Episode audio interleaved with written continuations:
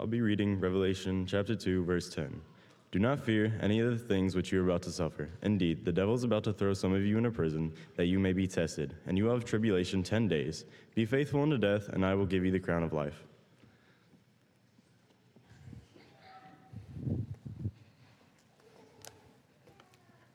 Good morning. It is good to see you this morning. We're always thankful and privileged to be in the presence of our Father and to give him the glory and honor he is due, and we're very thankful that you've joined us for that.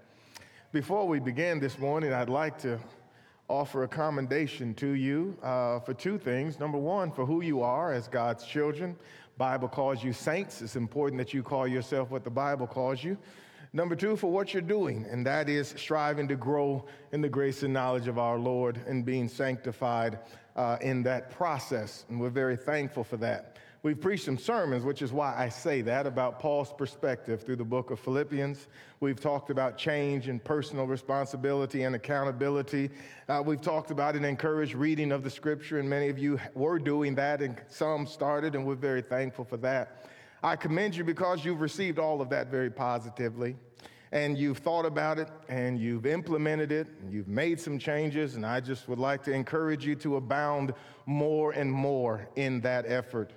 Faithful people are encouraged to grow and to abound. And so I want to encourage you not to hear every sermon as a threat to your salvation, but rather an encouragement to your continual sanctification and there's a world of difference between the two. So let me begin by saying, You are doing great. Please keep up the good work that you're doing. Is that all right? There's an old preacher used to say that after every point. Is that all right? That's all right. This morning, our topic is how to get your family to heaven. How to get your family to heaven the phrase how to involves at least three things. Number one, someone to tell you how. Number two, someone to learn how. And then number three, some instructions to inform you how. And when it comes to how to do things, nothing can be assumed. It's not safe to assume anything. There are instructions for everything, from the simple to the complex. The simple, there are instructions for how to brush your teeth for how to prepare a boiled egg, even how to run or how to fill a bathtub for a bath. To the complex, there is how to build a house, how to deliver a baby, how to climb Mount Everest. The more significant the thing is, the greater the instructions are. We simply cannot get more significant than how to get your family to heaven. By family, we mean a father, mother, and children, and therefore some of the how to will involve parenting. Of course, family is extended beyond that to include uncles and aunts and nieces, grandchildren, and so forth. And so we're really talking about whatever constitutes your family. How do we then get those individuals to heaven? It's actually a great question that needs to be asked by everybody, quite frankly. And some people have. In Scripture, there's an individual who asked this question. He didn't word it exactly that way, but his question was pertaining to eternal life and how he could have it. The man is recorded in Mark chapter 10, is where the account is, beginning in verse 17. And there are several things that stand out about this young man in his question. Among them are these the Bible says he ran to Jesus, which means he was urgent about it. This was something important to him. He ran to the master. When he arrived at Jesus, he addressed him as good master, which means he was reverent in his approach to the Lord. He referred to him as good, he referred to him as master. We also learned that he was interested. He questioned. He actually asked the question, What do I need to do to inherit eternal life? He was not trying to tempt the Lord as the Sadducees and Pharisees. He was legitimately interested in the question. We also learn about this man that he was a committed individual. Again, this was not happenstance for him. When Jesus told him to obey the law and keep the commandments, his response was, all these things have I done since my youth. This was a committed individual, but he only lacked one thing. And in verse 21 of that account, the Bible says, Jesus looking at him felt a love for him. and said to him, One thing you lack go and sell your possessions, give to the poor, you will have treasure in heaven, and come and follow me. It sounds like, as you read that, that is centered around his possessions, and that was the problem. The problem is not necessarily the possessions, the problem is the heart and the attachment to them. The, the truth is, he loved his possessions more than he loved Jesus. And it's sad because Jesus loved him.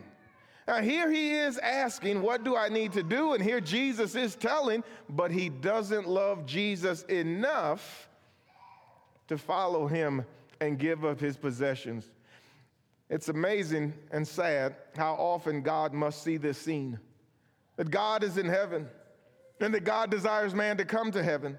And God looks down and let man and sees man constantly choose to love something more than he loves heaven and more than he loves him. This sermon will be a two part sermon. We simply won't be able to finish it this morning, and so let me invite you to come back this evening to finish the sermon and the material. And while it's not intentionally thought about in this way, this morning might be viewed as a negative side of things, whereas this evening would be a positive side of things. It's not the intention of it, but the point is simply this there is some sobering news about getting your family to heaven that we need to address.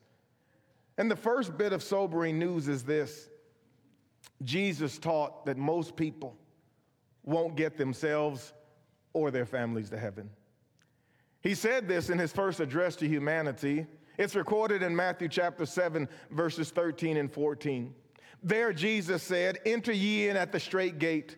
For wide is the gate, and broad is the way that leadeth to destruction, and many there be which go in thereat. Because strait is the gate, and narrow is the way that leads to life, and few there be that find it. As you compare those two ways and those things that Jesus said, he said the way to life is straight and narrow and found by few. Conversely, the way to destruction is wide and broad, and many will just go into it.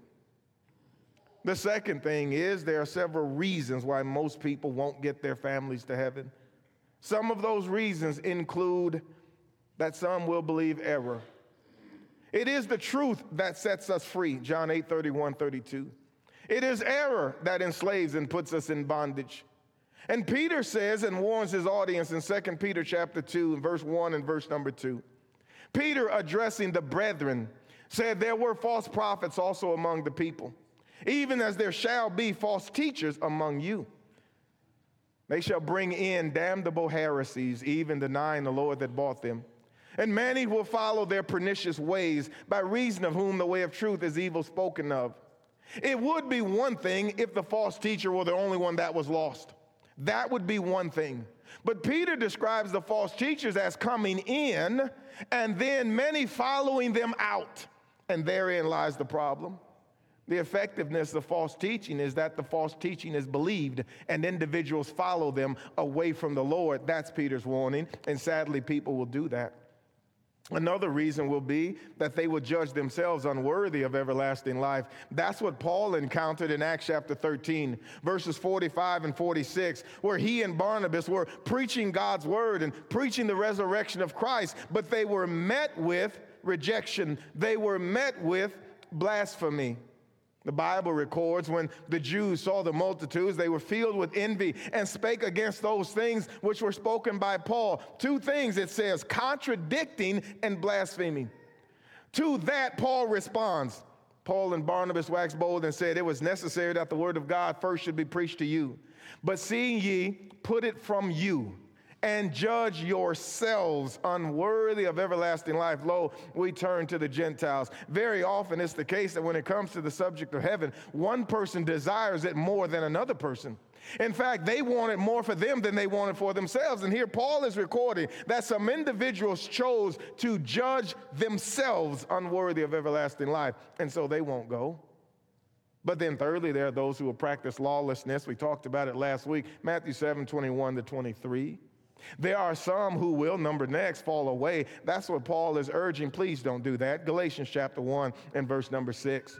Paul opens that book by saying, I marvel that you are so soon removing from him that called you unto the grace of Christ unto another gospel, which is not another, but there be some that trouble you and would, listen to it, pervert the gospel of Christ. But though we or an angel from heaven preach any other gospel unto you than that which ye have received, let him be accursed, as we said before. So say I now again, if any man preaches any other gospel than that ye have received, let him be accursed. The Galatian brethren were also being plagued by false teaching and error, and Paul is warning some of you are believing it. Please don't do that. In chapter 3, in verse number 1 of that book, he refers to that as foolishness. He asks, Oh, foolish Galatians, who's bewitched you? Who's tricked you? Who's deceived you that you should not obey the truth? Before whose eyes Jesus Christ has been evidently set forth, crucified among you. They knew Jesus, they'd obeyed the gospel, and here somebody was coming in and trying to cause them to fall away. Is it possible? Absolutely. Chapter 5 and verse 4 of that book. Paul says, Christ has become of no effect unto you. Whosoever you are justified by the law, you are fallen from grace. It would be hard for God to say that any more plainly.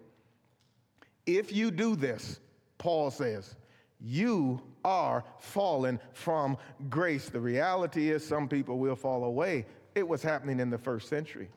But another reason is they never grew thus becoming unfruitful and unbearing. It is the, the expectation of God that every child of God will grow and blossom more and more into the image of Christ, that we will move from babes desiring the milk, milk to grow on into maturity. That process of sanctification is expected and anticipated. And when it is not done, Peter says these words in 2 Peter chapter 1, beginning in verse number 5. He says, And besides this, giving all diligence, add to your faith virtue, and to virtue knowledge, and to knowledge temperance, and to temperance patience, and to patience godliness, and to godliness brotherly kindness, and to brotherly kindness charity. And then he says this, if these things be in you and abound, they will make you that ye shall neither be barren nor unfruitful in the knowledge of our Lord Jesus Christ. Question What if they're not?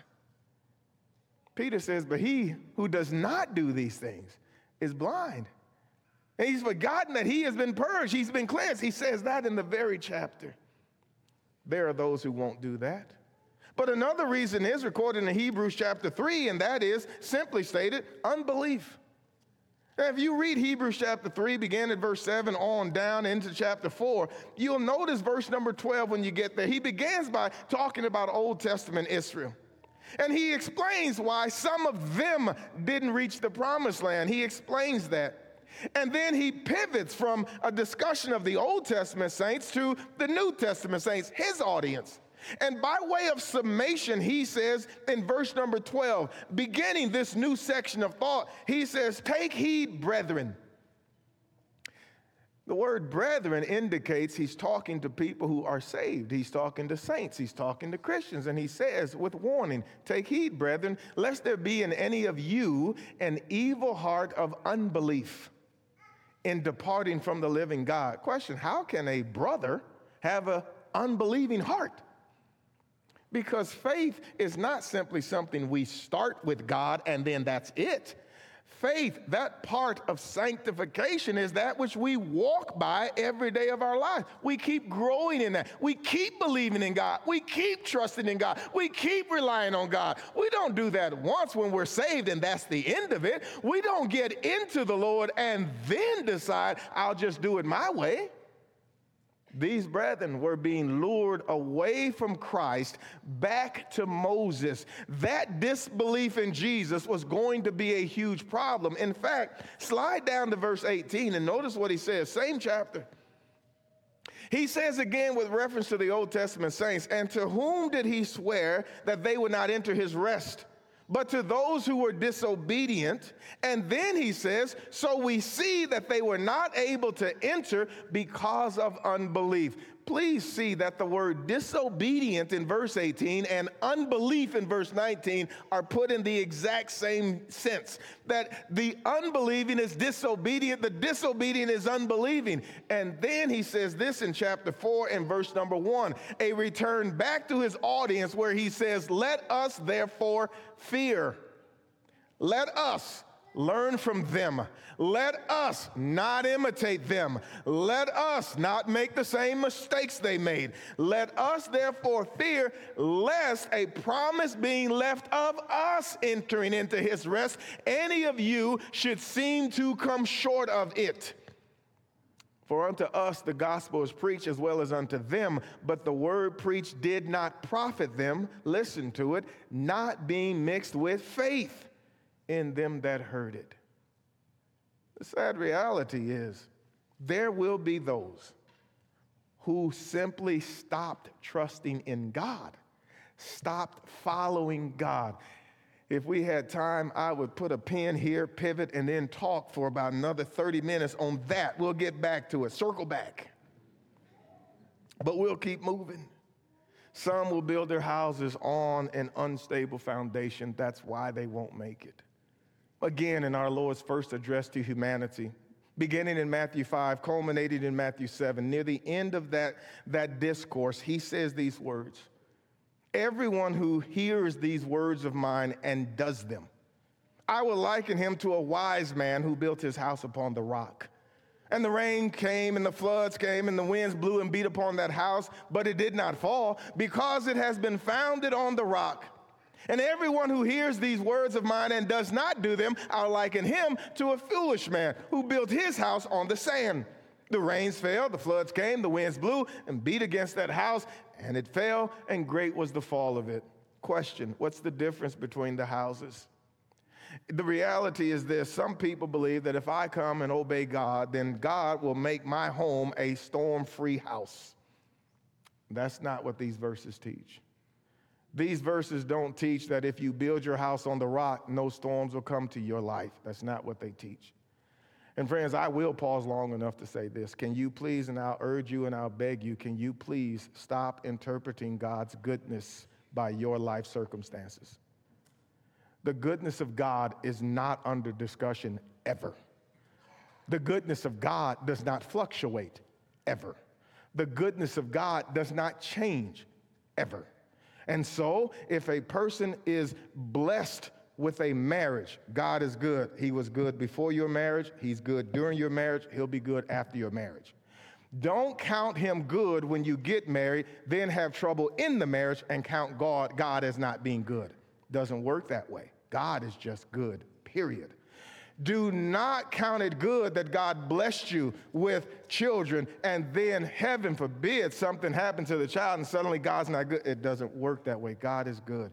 God never ceases to be good. There's no minute, no second, no hour, no day where God is not good. In fact, God is eternally good. He can't be anything else and be God.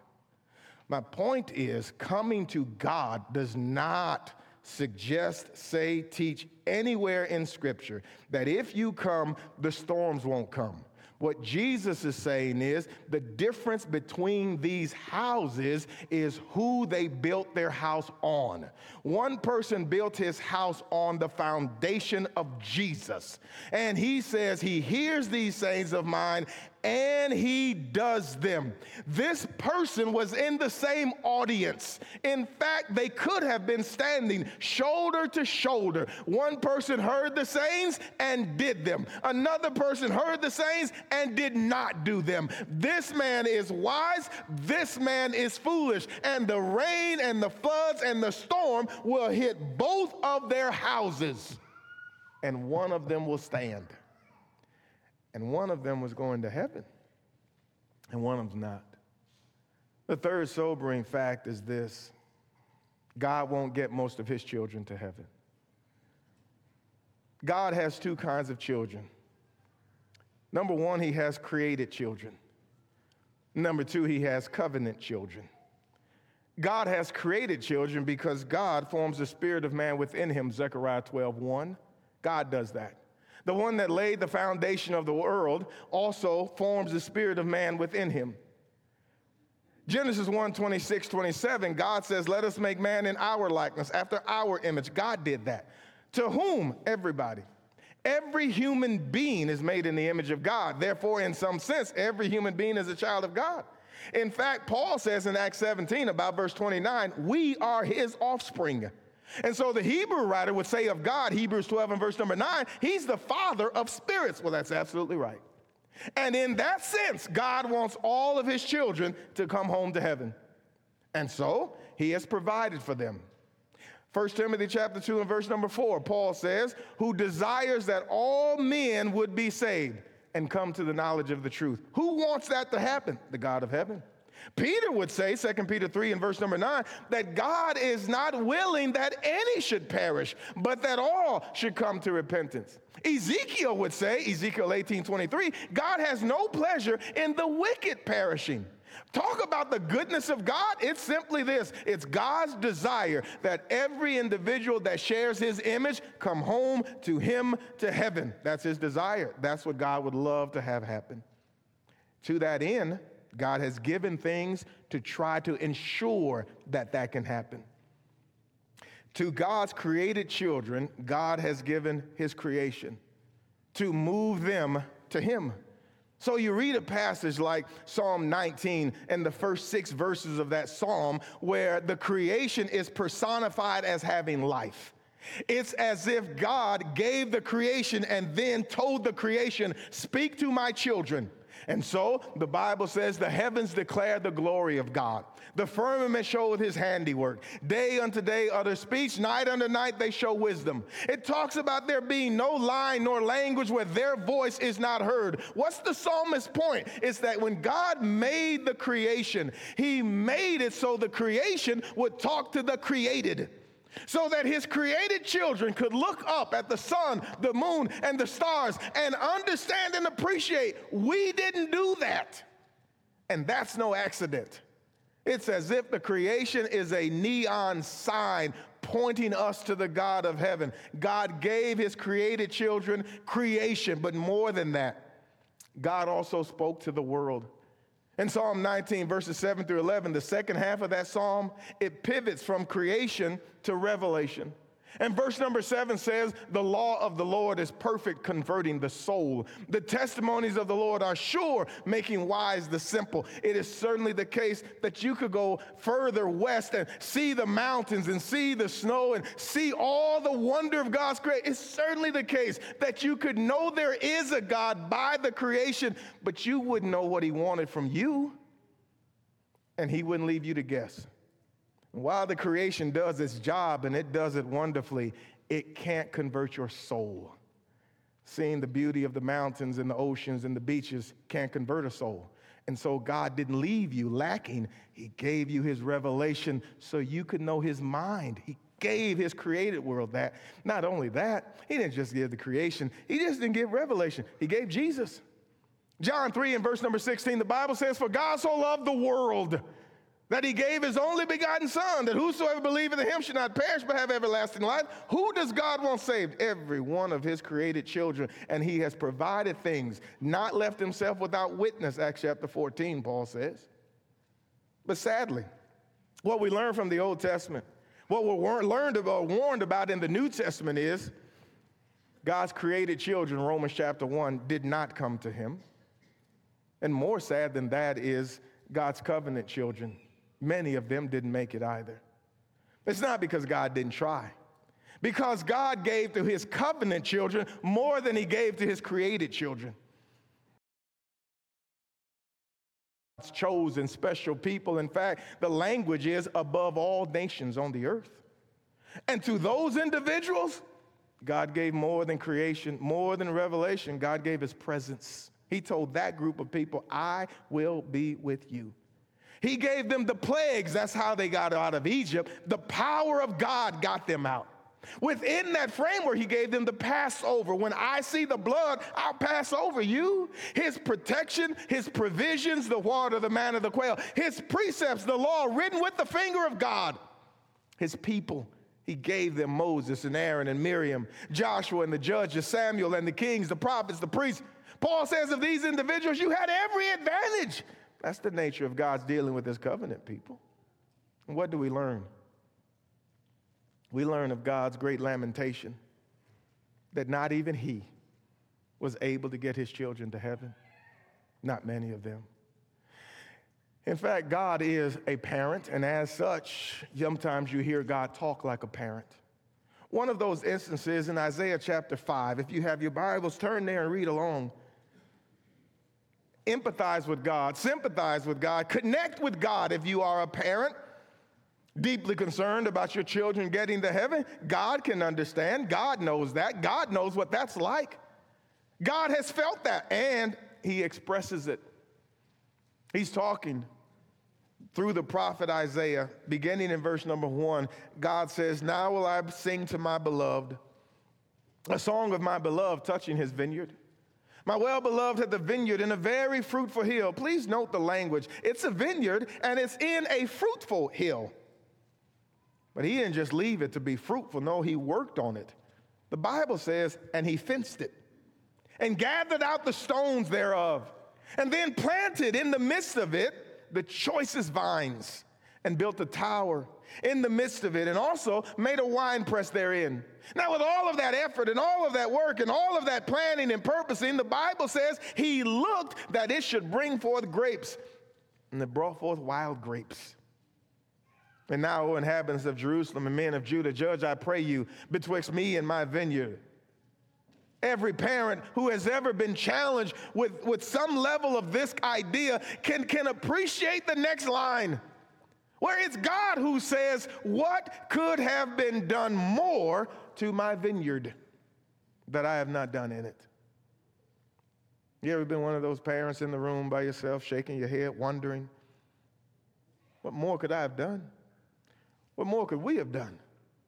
Well, if you've ever had that experience, then when you read Isaiah 5, you can appreciate God's having the same experience. And who's he concerned about? Just keep reading. Wherefore, when I looked that it should bring forth grapes, brought it forth wild grapes. For the vineyard of the Lord of hosts is the house of Israel. Not the Canaanites, the Jebusites, the Perizzites, the Hivites, the Amor. No, the house of Israel. And the men of Judah, his pleasant plant. What's his expectation? He looked for judgment, but behold, oppression, for righteousness, but behold, a cry. You could read this kind of scenario in any number of passages, but God can understand, God can empathize, and maybe now you can empathize with God. What's God want to happen? God wants all men to be saved. What about his covenant children? Well, God loved them and gave them so many things so they could come to heaven. What's his lamentation? Can't get it done. Why not? Why is it so hard to get one's family to heaven, even for God? Let me offer several reasons. Number one, I would urge it's because of where we're trying to go. Heaven is a spiritual concept, heaven is a spiritual destination. And you have to have eyes to see it and ears to hear it. And there are many challenges. The physical world prevents many from seeing the spiritual world. And there are any number of reasons for that. Among them are the things that are here. 1 John chapter 2 verses 15 to 17 these things are enticing. John says, "Love not the world, neither the things that are in the world." For all that's in the world, the lust of the flesh, the lust of the eyes, and the pride of life it's not of the Father, but it's of the world, and the world is passing away, and the lust thereof. Whoso doeth the will of the Father will live forever. Well, that's number one. Sometimes this world is so enticing that it entices people to love it more than they love the spiritual world beyond it. Then there is the appearance of permanence that the world has. Solomon talked about it in the book of Ecclesiastes. In Ecclesiastes chapter 1, beginning in verse number 4, Solomon recorded these words One generation goes and another generation comes, but the earth remains forever. And it does look like that. You, you, when you were born, it's here. When you grow up, it's here. In fact, as you look backward, it looks like it's always been here. And as you look forward, it looks like it'll always be here. And that's what sounds like Solomon's saying. One generation comes, another generation goes, and the earth remains forever. And then he continues. Here's what it looks like the sun rises and the sun sets. He says the wind blows from the north down to the south, swirls back to the north, and it just continues. He says the rivers, they flow into the seas, but it's never full. They just keep on flowing. He says the eye, it's never satisfied with seeing. The ear, never satisfied with hearing. In fact, he says what has been done will be done, and there's no new thing under the sun. And so everything here looks permanent. And it looks like this is where you ought to be. This is where you need to give your focus. This is where you need to stake your claim. And when you talk to people about heaven, that's exactly what they say. I'm living for the here and now. You only live once, they say. This is what's important to me. Now, that's how they talk because it looks like it's always going to be. Another issue is the immediacy of physical gratification. When it comes to spiritual concepts, spirituality, and, and, and, and eternal life, what the Bible describes is that hope is deferred. That while one day we will have it, that while one day we'll live in glory, we don't do it now.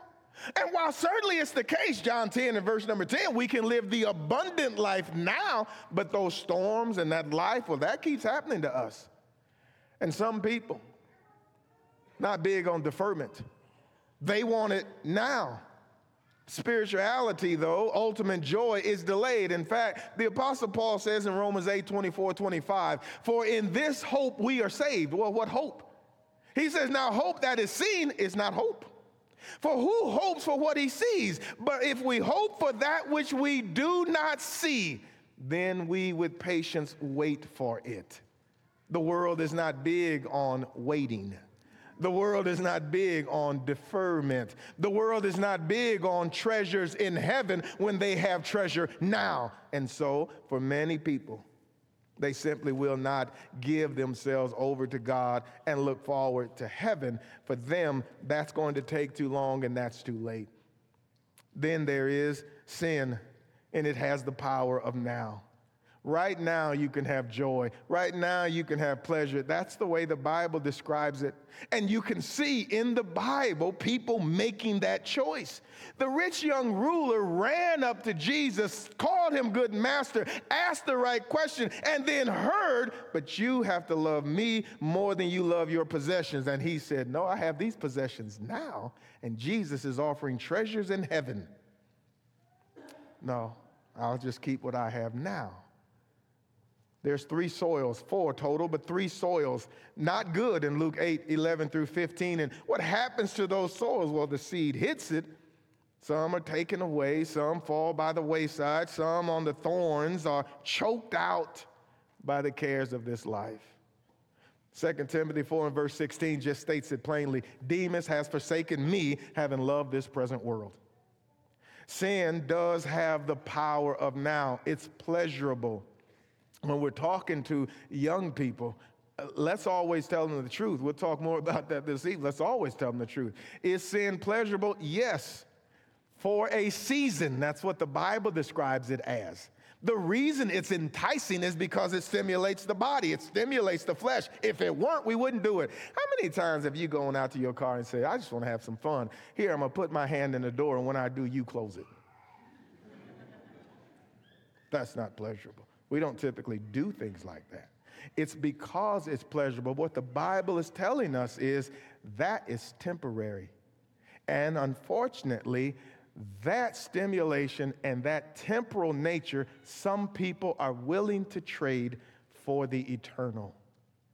The Apostle Paul describes it as lacking the ability to see the unseen. If you have your Bibles, look at 2 Corinthians 4 and listen to him talk about it.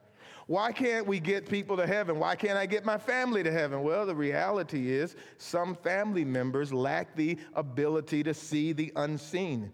In 2 Corinthians chapter 4, uh, I, I say this, well, A, it's just true, and B, it's noteworthy. Every time we, we, we say a passage like 2 Corinthians 4 and we say verse 16, I know that you know it, but let me remind you that means we did not read chapter one, we did not read chapter two, we did not read chapter three, and we did not read the first 15 verses of chapter four. Why is that important? Because Paul knows what he wrote. And so verse 16 is connected to all of that material, and he's making a point here. And the points that's being made has to do with the subject of faith, their commitment to God, what they're willing to go through. In fact, if you read up just moments before we get to 16, he'll talk about how much they've suffered for the cause of Christ and why they have suffered it. And he will talk about how they have been pressing on us and trying to ruin us. He say, but we have not, we have not, we have not. And he will say, but we are, we're strong, we're not cast down. This is what's happening, and this is how we're doing. In fact, let me not say it. Let's read it. Go up a few passages. Notice verse number seven. We have this treasure in earthen vessels, so that the surpassing greatness of the power will be of God and not from ourselves.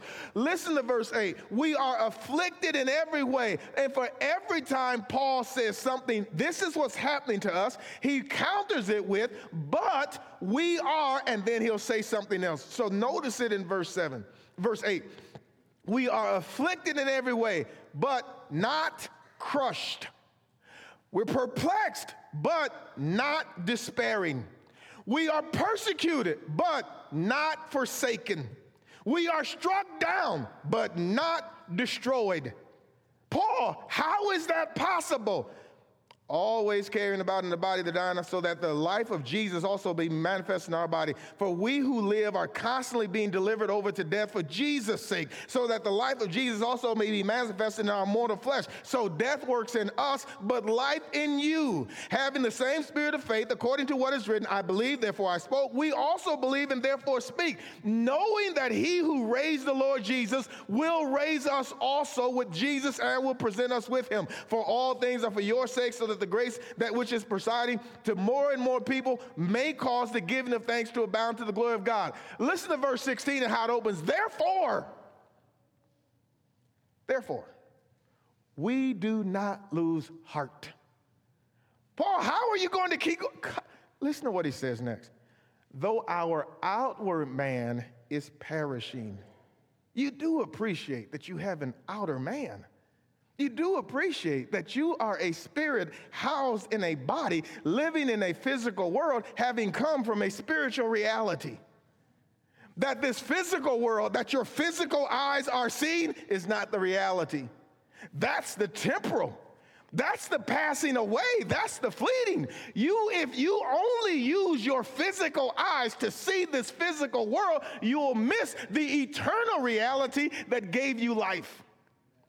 In fact, he doesn't just say our outer man. Notice what else he says. Though our outer man is perishing, yet our inner man is being renewed day by day. You have an outer man, you have an inner man. And it is your inner man that God is trying to get back to heaven. That inner man is housed in a physical outer man. This is temporal, this is fleeting, this is passing away. And every way you describe the outer man, you can describe the inner man. In fact, he has eyes to see see, so does he. He has ears to hear, so does he. He has feet to walk, so does he. He has a heart to think, so does he. And if you only feed and give attention to this outer man, this outer man will die, that inner man will depart, that body will be in a box in the ground, and it will decay. What'll happen to him? You don't give that man attention, he can't go to heaven. See, this man's going to keep living somewhere. This man's eternal. The Spirit of God made that man to come home with him. And his spiritual word is to feed him. And that man is to control this man. And if that man doesn't control this man, the baser nature of this man will provide. Paul says, Our outer man perishing, inner man renewed day by day. But keep reading. Paul says in verse number 18, while we look, who's looking? Which one of these men are doing the looking? Somebody's looking, but who is it? Paul says, while we look, there are two ways to look. He says, not at the things which are seen. Okay, if the things that are seen are being looked upon, the outer man is looking at them. The outer man sees. The outer man interprets. The outer man knows. Paul says, but Paul said, we're not looking at that. While we look not at the things which are seen, so what are we looking at? He continues, but the things which are not seen. Well, who's looking at the things which are not seen? The inner man can see the things that are not seen. He says, For the things that are seen are temporal, the things that are not seen are eternal. Somebody has to see the eternal. Who can do that? Only the spiritual man can do that. How would he do that spiritually? Bible would call it faith. In fact, if you would continue to read chapter 5, Paul will talk about our earthly tent and this house being destroyed and the new house, the new tent being given. And then he will say in verse 7 while we walk not by faith, that word, uh, not we walk by faith, not by sight. That word, sight, is the word for appearance. So here's what happens this outer man goes about into the world, and the appearance of things in the world convinces him of things that are true as he understands it. And so, as he goes out into the world, he sees it looks to be the case that those who are able to be uh, uh, uh, mean spirited, loud, boisterous, those who are a dog eat dog world, you got to get them before they get you. You climb the corporate ladder. If you want people to respect you, you get them to respect. That looks like it works. It looks like we should give ourselves to the pursuit of money to the end of everything else because, after all, money makes the world go round. And it does appear that those who have the most of it have the best lives. It sure looks that way. It appears that pleasure is the way to go, not sacrifice and service and, and giving up of your rights and your freedom. It doesn't appear that that's right. Paul says we don't walk by, we, we don't walk by we don't walk by the way it appears. Let me ask you a question. If you were in the days of Moses, and Moses had been drawn out of the river by Pharaoh's daughter, now in the house, brought up on all the customs and ways of the Egyptians, Moses gets to be 40 years old, and let's say you're Moses. And as you walk out, maybe on the veranda, and you look out over the Egyptian landscape, and there are the Hebrew slaves, and, and you look where you're standing, which one appears he should do? Doesn't every appearance say to Moses, Yeah, I think I'm gonna stay in here? What would appear that I should strip off this stuff, go in and tell my mom, I can't be your son anymore? I'm going to, in fact, go associate myself with the Hebrews. That's what I'm going to do. What appearance looks like that? There is nothing that appears that that would be the case. Let me ask you this Did Moses make the right decision? Would you believe these words are in Hebrews chapter 11? Moses saw him who was invisible. Moses' inner man made a decision for spiritual life now and eternal life later, and he didn't walk by appearance. The inability to see the unseen is why so many people won't make it to heaven. There is sin and the delay of judgment, Ecclesiastes 8:11. There is ultimately the reality of who must decide. Who's going to get you to heaven? Getting to heaven is a personal decision. There's no better parent than God, and God won't get most of his children to heaven. For many people, it's because what God intended as a blessing will end up being a curse. Here's God's blessings you have personal autonomy. Nobody can tell you what to do. That's God's blessing to you. Here's God's blessing. You have freedom of choice. Nobody can tell you what to do. God is giving you that blessing. Here's God's blessing. You have free moral agency. Anything you want to do, you can do. You're, you're free. That's what God is giving you. Unfortunately, those blessings will be used by most people to reject the God who gave them. How do you get your family to heaven? Well, the first thing you need to do is realize you can't. You can't get your family to heaven. You can't actually do that. There will be no cheating scandals in heaven because no one can fudge your enrollment package. No one can change your transcripts. No one can send up forged community record service. No one can grease the palm of the dean of admissions. No one can fast track your application. No one can change your faith history. Entrance cannot be bought. It is a matter of who you know, but the one you must know is the judge of all the earth, and he will do right. Getting to heaven is a matter of faith and righteousness. That's what Peter says, Acts 10 34. I perceive that God is no respecter of person, but in every nation he that worketh righteousness is accepted of him. Paul professed the same, Colossians 3.25, he that doeth wrong shall receive for the wrong which he had done. There's no respecter of persons. Ezekiel prophesied it, the soul that sinneth, it shall die. Father should not bear the iniquity of the son, neither shall the son bear the iniquity of the father. The righteousness of the righteous will be upon him, and the wickedness of the wicked will be upon him. Ezekiel 18.20. Jesus will be the one presiding. 2 Corinthians 5 and verse number 10. We must all appear before the judgment seat of Christ, that everyone may give an account of the things which he has done in his body, whether they be good or bad. Death will provide the meeting. Hebrews 9 27 is appointed unto men once to die. After this, the judgment. In order to get to heaven, you must know God and you must be known by God. Sadly, there will be people who know Jesus, but Jesus won't know them. Paul says, For after that you have known God or have been known by God. Both of them must be true. It's not simply a matter of you knowing Him, He must know you. He must approve of you. That's what Jesus says Depart from me, ye workers of iniquity. I never knew you.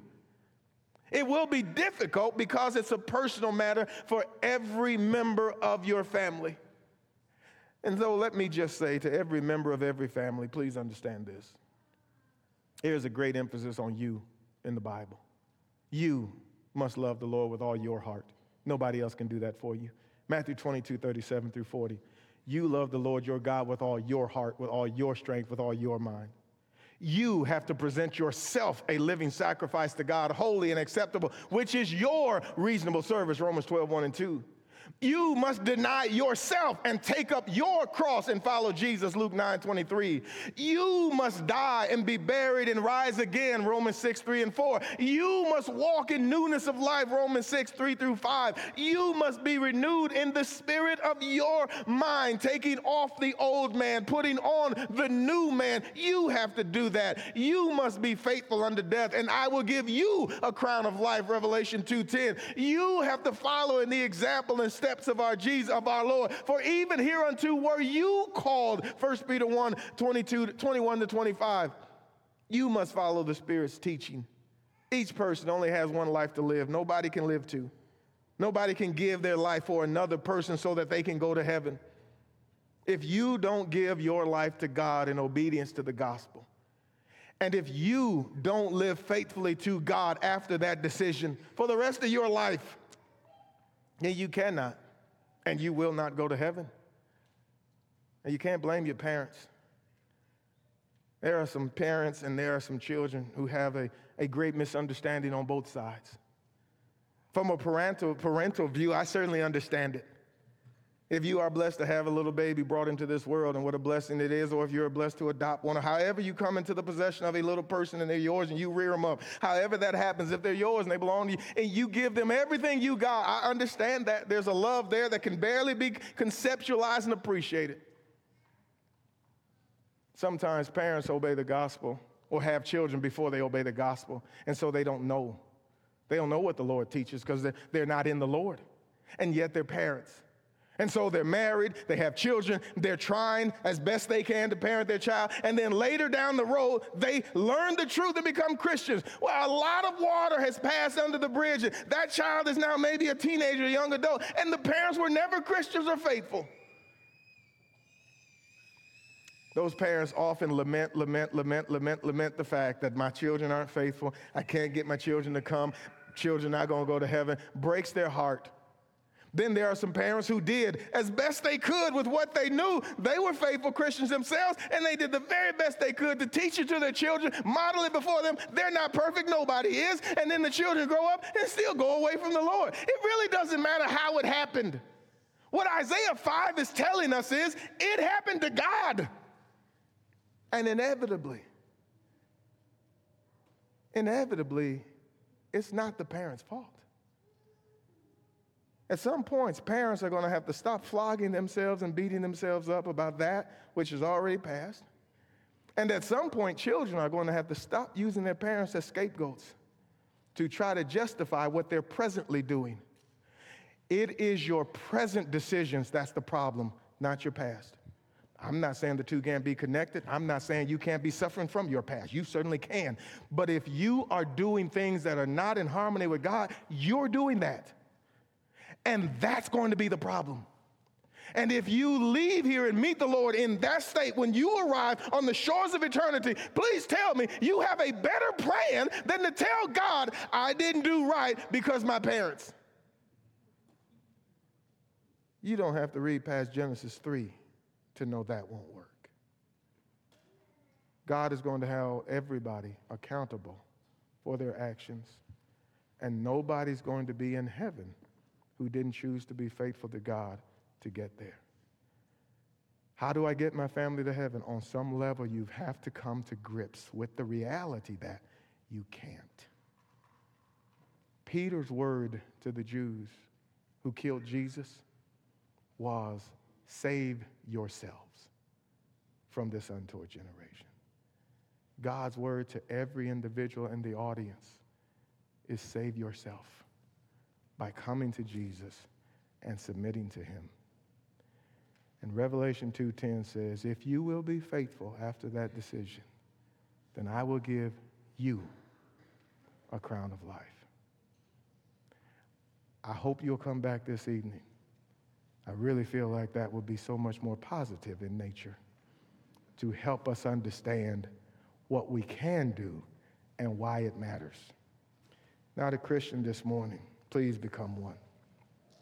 Please believe that Jesus Christ is the Son of God. Change your heart and change your mind. Friends, the spiritual reality is real. It gave rise to this physical reality, you and I are expected to see that and live accordingly. If you haven't, then please make the decision today. Believe Jesus, change your heart and your mind, confess his name, and be buried with him in baptism. Rise and walk in newness of life. And if you have strayed for that, there's no reason to blame anybody own it, be accountable, and you come home to God. And you and God will renew your walk, and you just do that on into eternity. We can help you in any way. We invite you to come as we stand and as we sing.